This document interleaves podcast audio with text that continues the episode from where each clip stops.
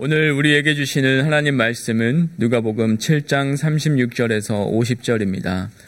한 바리새인이 예수께 자기와 함께 잡수시기를 청하니 이에 바리새인의 집에 들어가 앉으셨을 때에 그 동네에 죄를 지은 한 여자가 있어 예수께서 바리새인의 집에 앉아 계심을 알고 향유 담은 옥합을 가지고 와서 예수의 뒤로 그 발 곁에 서서 울며 눈물로 그 발을 적시고 자기 머리털로 닦고 그 발에 입 맞추고 향유를 부으니 예수를 청한 바리새인이 그것을 보고 마음에 이르되 이 사람이 만일 선지자라면 자기를 만지는 이 여자가 누구며 어떠한 자 곧 죄인인 줄을 알았으리라 하거늘. 예수께서 대답하여 이르시되 시몬아 내가 네게 이를 말이 있다 하시니 그가 이르되 선생님 말씀하소서. 이르시되 빚주는 사람에게 빚진 자가 둘이 있어 하나는 500데나리온을 졌고 하나는 50데나리온을 졌는데 갚을 것이 없으므로 둘 다 탕감하여 주었으니 둘 중에 누가 그를 더 사랑하겠느냐? 시몬이 대답하여 이르되 내 생각에는 많이 탕감함을 받은 자니이다.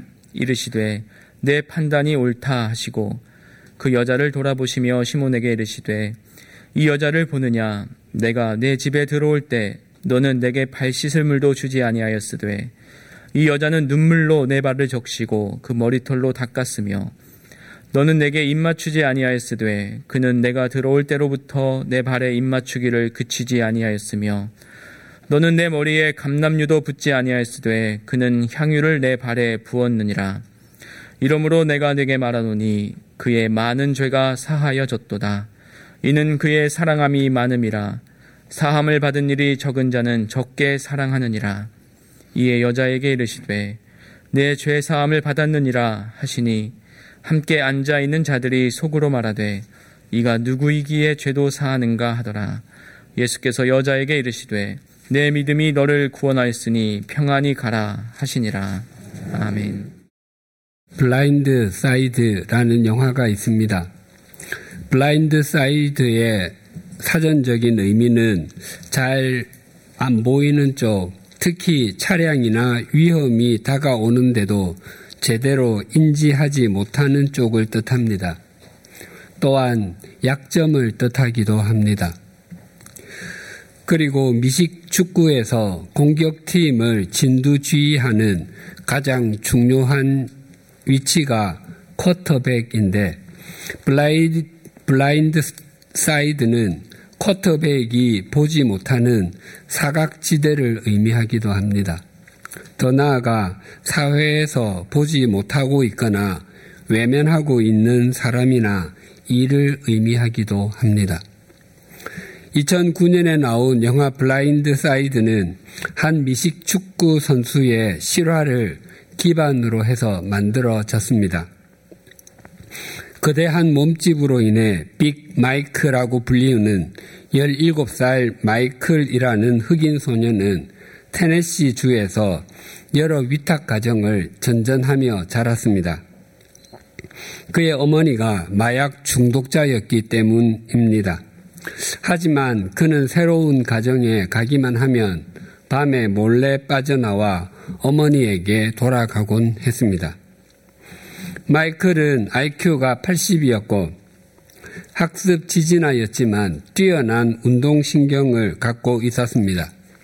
그는 우여곡절 끝에 윈게이트 크리스천 스쿨이라는 기독교 사립 학교에 입학하게 되었습니다. 마이클은 학교에서 션 투오이 주니어 SJ라고 불리는 어린 소년과 친구가 되었습니다. SJ의 아버지 셔는 외식 사업 대표였고 어머, 영화의 주인공인 어머니 리에는 따뜻하고도 강인한 정신을 가진 그리스도인이자 인테리어 디자이너입니다. 그리고 SJ에게는 배구 선수이자 치어리더인 콜린스라는 누나가 있습니다. SJ의 부모인 리엔과 셔는 딸 콜린 스의 배구 경기를 학교 체육관에서 보았는데 경기가 끝나고 난 후 마이클이 관람석에 버려진 음식을 줍는 것을 보았습니다. 그리고 얼마 지난 후 학교 추수감사 행사를 마치고 집으로 돌아오는 길에 쌀쌀한 날씨임에도 반소매 차림으로 거리를 배회하는 마이클을 보았습니다. 리엠 부부는 마이클에게 어디서 지냈느냐고 물었더니 체육관이 따뜻해서 거기서 지낸다고 답했습니다. 부부는 마이클을 집으로 데리고 갔습니다. 그의 몸에 맞는 침대가 없어서 소파를 침대로 꾸며 주었는데 마이클은 이전에 누리지 못했던 따뜻함을 느꼈습니다. 다음 날 아침 리엔 부부는 혹시 마이클이 집안의 물건을 가지고 도망을 갔으면 어떡하지 하고 염려했지만 마이클은 자기 침구를 반듯하게 개켜놓고 나갔습니다. 그 모습을 본 리에는 마이클을 가족으로 받아들이기로 결심했습니다. 연말에 리엔이 마이클과 함께 찍은 가족 사진으로 성탄 카드를 만들어 보내자 많은 사람이 놀랐습니다. 한 친척은 전화로 성탄 카드에 한 흑인이 있던데 알고 있었니? 라고 묻기도 했습니다. 리엔의 친구들은 농담 반, 진담 반으로 마이클과 리엔이 킹콩과 그 여주인공 같다고 했습니다.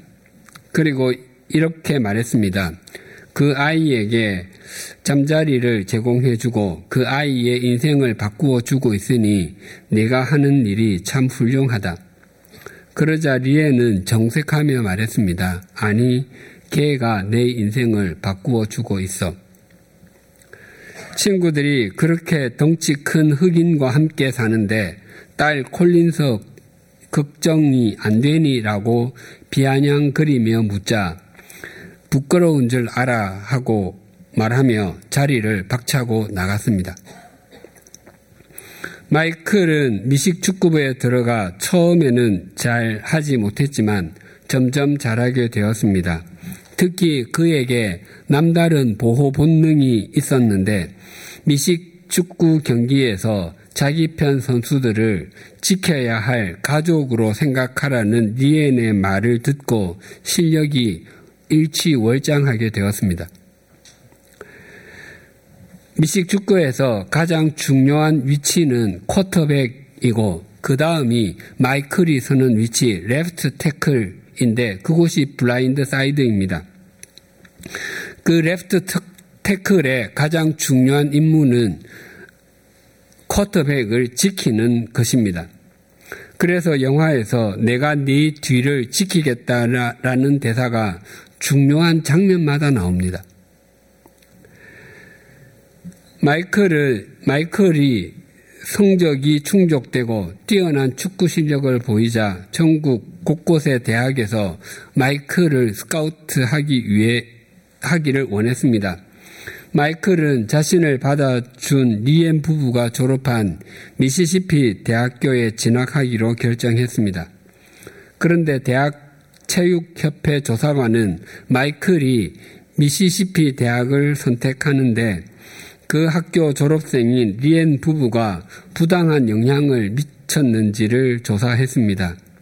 혹시 이 스카우트가 관례가 되어 남부 대학교의 후원자들이 뛰어난 실력을 가졌지만 가난한 어린 선수의 법적 보호자가 되어 자기 모교로 데려갈까 염려가 된다는 것이었습니다. 그 말을 듣고 마이클은 잠시 오해했습니다. 하지만 리에는 마이클에게 이렇게 말했습니다. 너를 미시시피 대학교로 가라고 한 것은 그곳이 좋은 학교였기 때문이다. 남편은 말했었다. 내가 테네시 대학교로 가면 장학금을 받게 될 것이니 그곳으로 가는 것이 좋겠다고. 내가 어느 학교로 가든지 나는 너의 모든 경기에 응원하러 갈 것이다.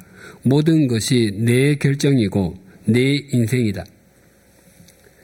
후에 마이클은 조사관에게 말했습니다. 당신은 나에게 내가 왜 미시시피 대학교로 가려고 하는지 그 이유를 한 번도 물어보지 않으셨습니다.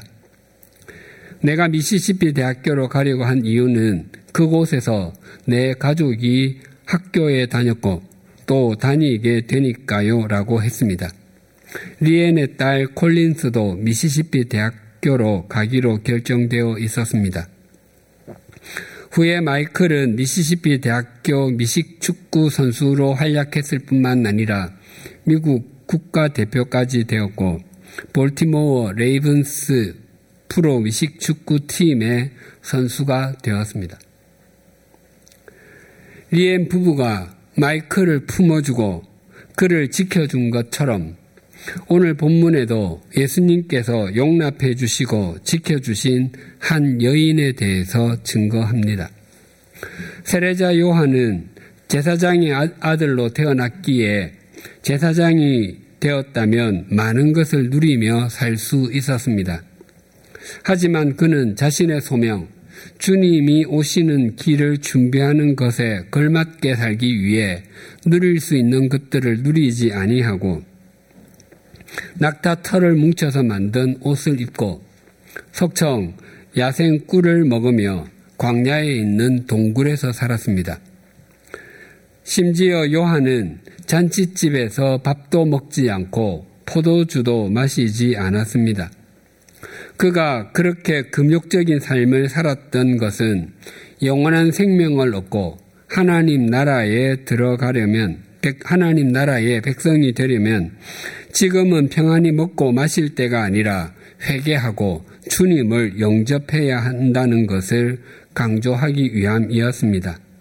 하지만 바리새인들과 율법 교사들은 요한이 귀신이 들렸다고 치부해 버렸습니다. 그가 미치지 않고서는 그런 삶을 살 리가 없다는 것이 그들의 반응이었습니다. 반면에 예수님께서는 먹고 마시는 일을 많이 하셨습니다. 그것도 세리와 같이 손가락질을 받았던 사람들과 율법을 지킬 수 없어서 죄인이라 불렸던 사람들과 자주 하셨습니다. 예수님께서 그러한 삶을 사셨던 것은 새로운 시대, 새로운 나라가 도래했음을 알리는 것이었습니다.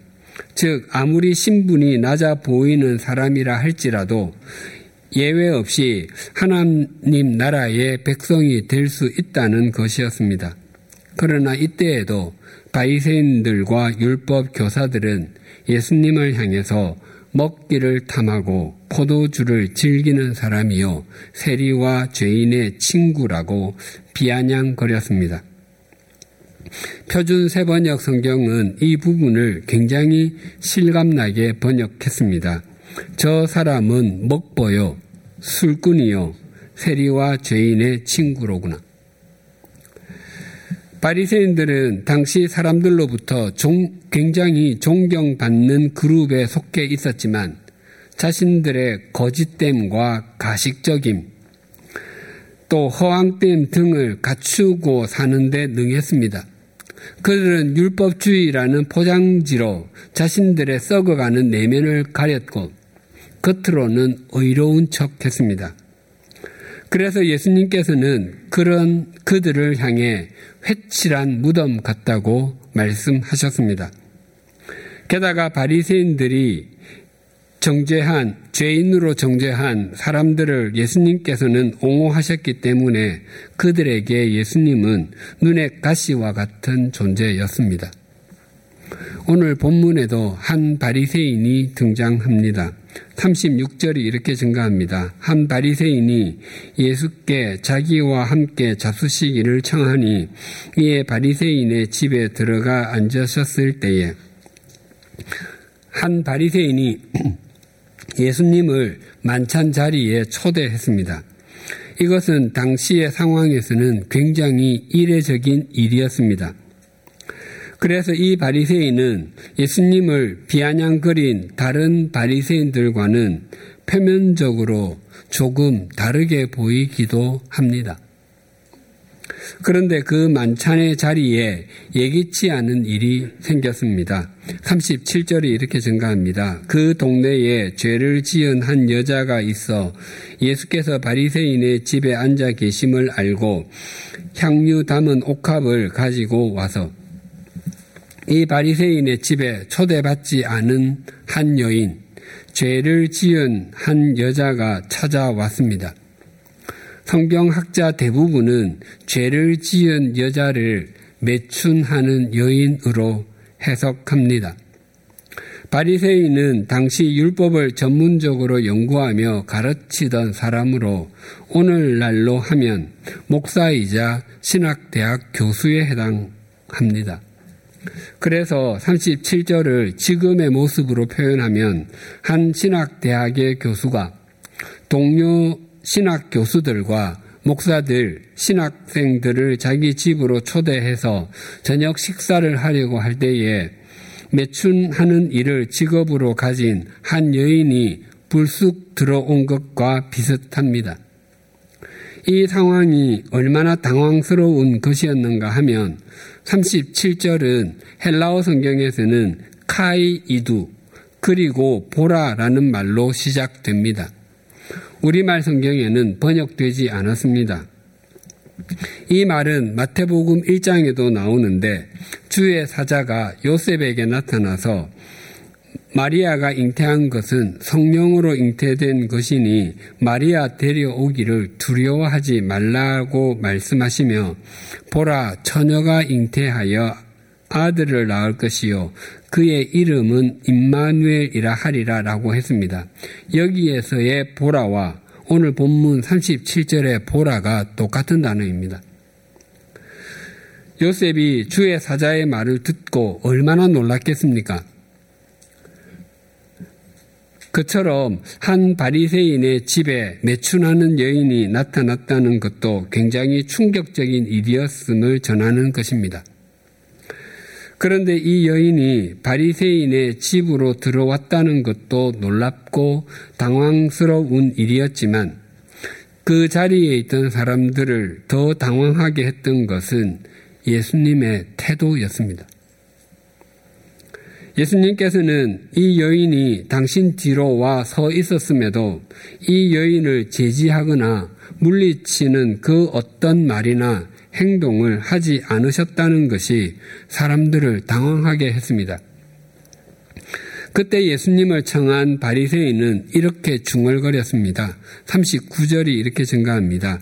예수를 청한 바리새인이 그것을 보고 마음에 이르되 이 사람이 만일 선지자라면 자기를 만지는 이 여자가 누구며 어떠한 자 곧 죄인인 줄을 알았으리라 하거늘 여러 사람이 말하는 대로 이 예수님이 선지자가 맞고 예수님께서 당신 뒤에 서 있는 여인이 어떤 사람인가를 아신다면 가만히 있을 수 없다는 것이 예수님을 청한 바리새인의 생각이었습니다.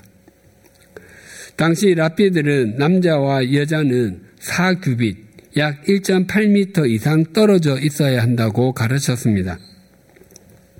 이 바리새인은 죄를 지은 그 여인이 다가올 때 예수님께서 처음에는 잘 알아차리지 못했다 하더라도 그것을 인식한 순간에 되돌아가라고 말해야 한다고 생각했습니다.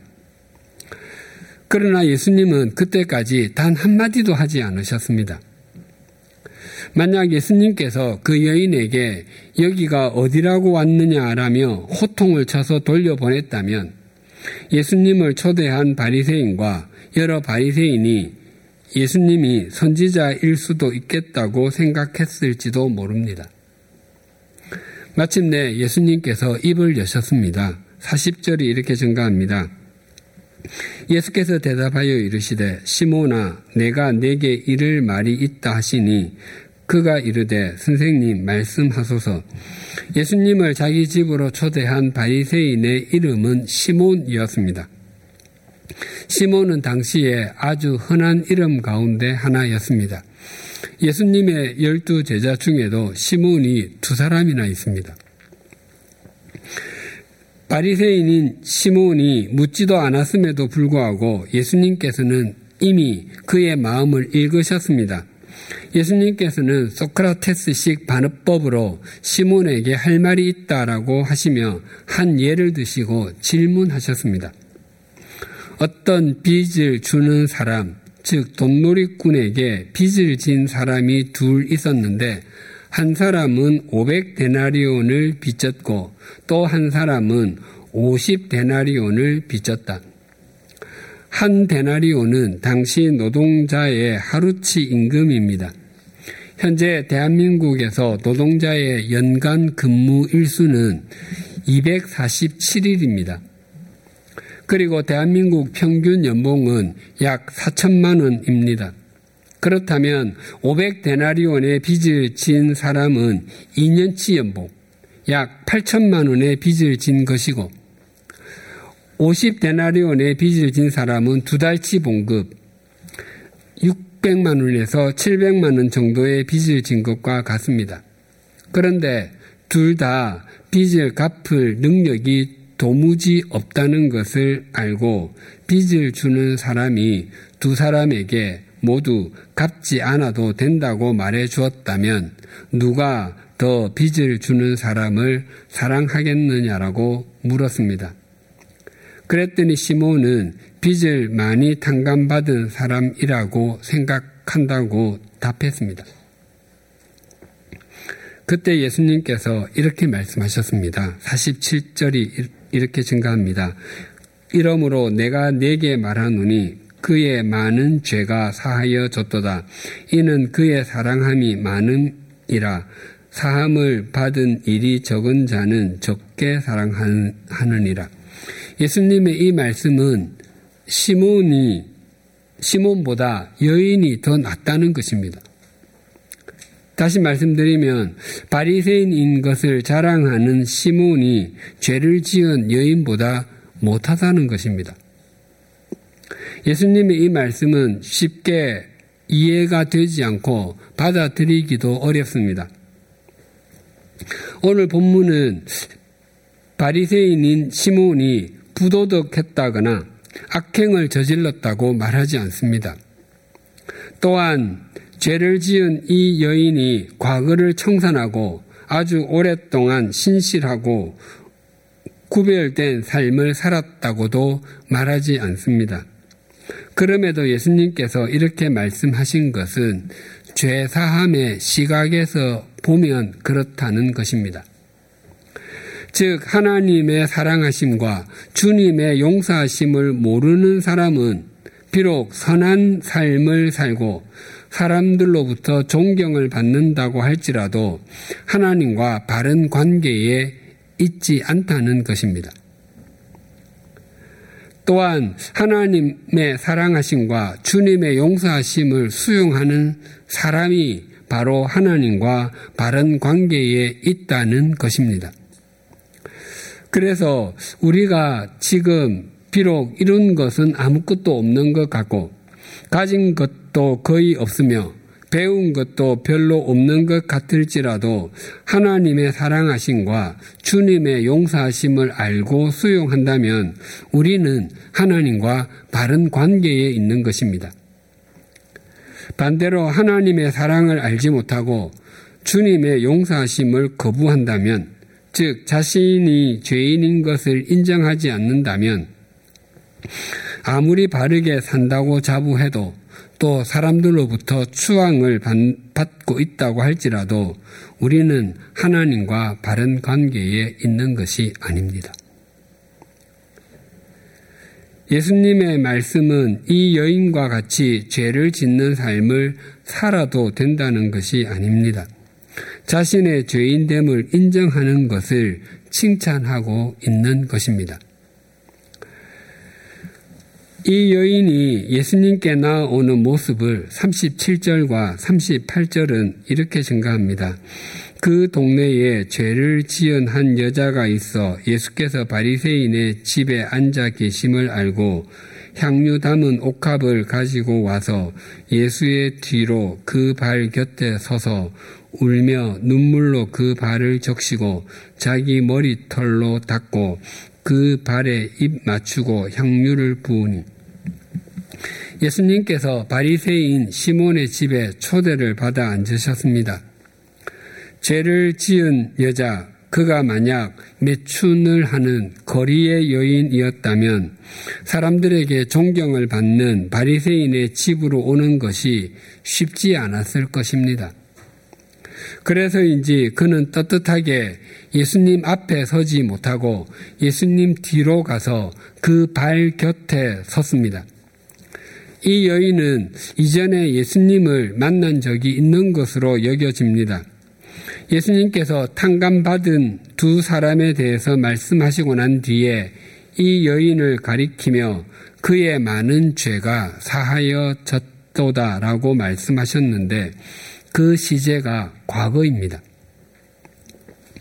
전에 그 어느 순간인지는 알 수 없지만 예수님께서는 이 여인을 손가락질을 받는 죄인으로 보지 않으시고 구원받아야 할 사람으로 보아주셨던 것입니다.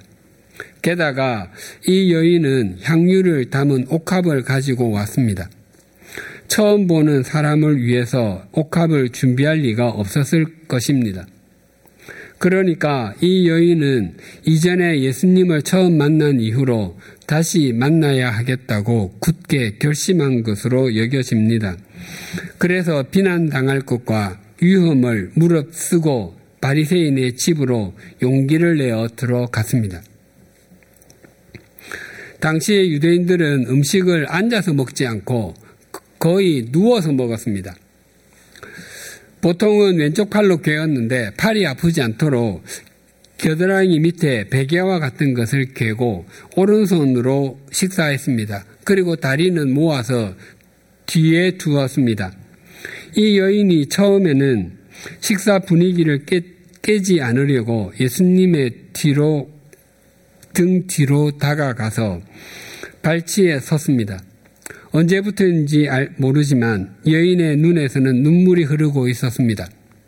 들어오면서부터 시작되었는지 아니면 발치로 올 때 예수님과 눈이 마주쳐서 시작되었는지 알 수 없지만 그는 흐르는 눈물을 주체할 수가 없었습니다. 걷잡을 수 없을 정도로 흘러내리는 눈물은 예수님의 발을 씻길 정도였습니다. 그리고는 자신의 머리카락으로 그 발을 닦았습니다. 그 후에 가지고 온 향유를 그 발에 부었습니다.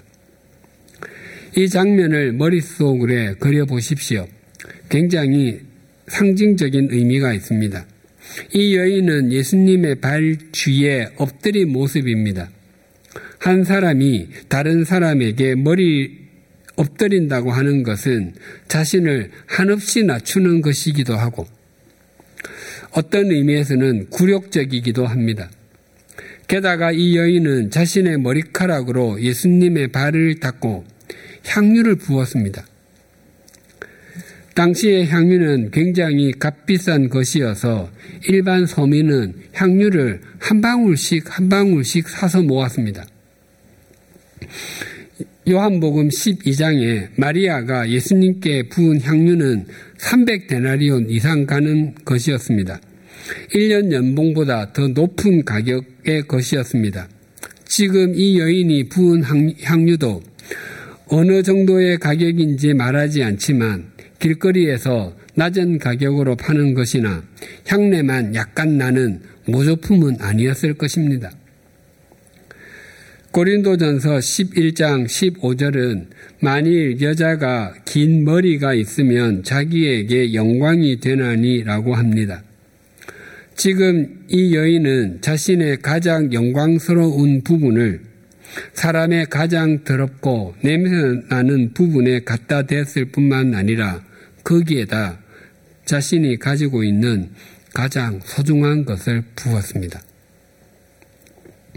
우리가 가장 영광스럽다고 생각하는 것과 가장 소중하다고 생각하는 것을 주님 발 아래에 둘 때 우리의 인생은 의미가 있게 됩니다. 그리고 그것이 우리의 기쁨이 됩니다. 이러한 모습을 보고 집주인인 바리새인 시몬은 이런 생각을 했습니다. 39절을 다시 봉독하겠습니다. 예수를 청한 바리새인이 그것을 보고 마음에 이르되 이 사람이 만일 선지자라면 자기를 만지는 이 여자가 누구며 어떠한 자 곧 죄인인 줄을 알았으리라 하거늘 바리새인인 시몬은 이 여인을 그저 죄를 지은 여자로만 보았습니다. 무엇이 이 여인으로 하여금 그런 삶을 살게 했는지 그에게 무슨 일이 일어났는지를 생각해야 했는데 시몬은 그렇게 하지 않았습니다. 그래서 예수님께서 탕감받은 두 사람의 이야기를 한 후에 누가 더 사랑하겠느냐고 물었습니다. 시몬은 이 여인이 죄가 많다는 것에만 초점을 두고 있었습니다. 그러나 예수님은 누가 더 많이 사랑하느냐의 문제로 돌리셨습니다. 문제의 초점이 이 여인에게서 시몬에게로 바뀌었습니다. 그래서 예수님께서 몸을 여인에게로 돌린 채 시몬에게 이렇게 말씀하셨습니다. 44절에서 46절이 이렇게 증가합니다. 그 여자를 돌아보시며 시몬에게 이르시되 이 여자를 보느냐 내가 내 집에 들어올 때 너는 내게 발 씻을 물도 주지 아니하였으되 이 여자는 눈물로 내 발을 적시고 그 머리털로 닦았으며 너는 내게 입맞추지 아니하였으되 그는 내가 들어올 때로부터 내 발에 입맞추기를 그치지 아니하였으며 너는 내 머리에 감남류도 붙지 아니하였으되 그는 향유를 내 발에 부었느니라. 당시 유대인은 자신이 초대한 사람이 방문하면 환영의 표시로 입을 맞춘 후 종을 통해서 발을 씻겨 주었습니다. 유대는 건조한 지역이었고 샌들을 신고 다녔기 때문에 발이 항상 더러웠습니다. 그래서 집주인은 손님이 오면 종에게 물을 갖고 오게 해서 발을 씻겨 주었습니다. 발을 설령 발을 씻겨 주지 않는다 할지라도 최소한 물은 가져다 주었습니다. 그리고 음식을 먹기 전에 주인은 방문한 손님이 존귀한 분이라는 의미로 머리에 기름을 부었습니다. 다윗이 시편에서 주께서 내 원수의 목전에서 내게 상을 차려 주시고 기름을 내 머리에 부으셨으니 내 잔이 넘치나이다라고 고백했었는데 자신은 하나님께서 베푸신 잔치에서 아주 존귀한 대접을 받고 있다는 것을 표현하는 것입니다. 이 바리새인 시몬은 이 중에서 단 한 가지도 하지 않았습니다. 그는 예수님을 존경해서 부른 것도 아니었고 예수님의 말씀을 듣기 위해서 부른 것도 아니었습니다. 이 시몬 역시 앞에서 세례자 요한에게 귀신이 들렸다라고 비난하고 예수님에게 먹기를 탐하고 포도주를 즐기는 사람이요 세리와 죄인의 친구 즉 그 수준의 사람이라고 조롱했던 바리새인들과 조금도 다르지 않았습니다. 그렇다면 무엇이 이 여인을 이렇게 만들었겠습니까? 그것은 예수님께서 자신을 있는 그대로 용납해 주셨기 때문이었을 것입니다.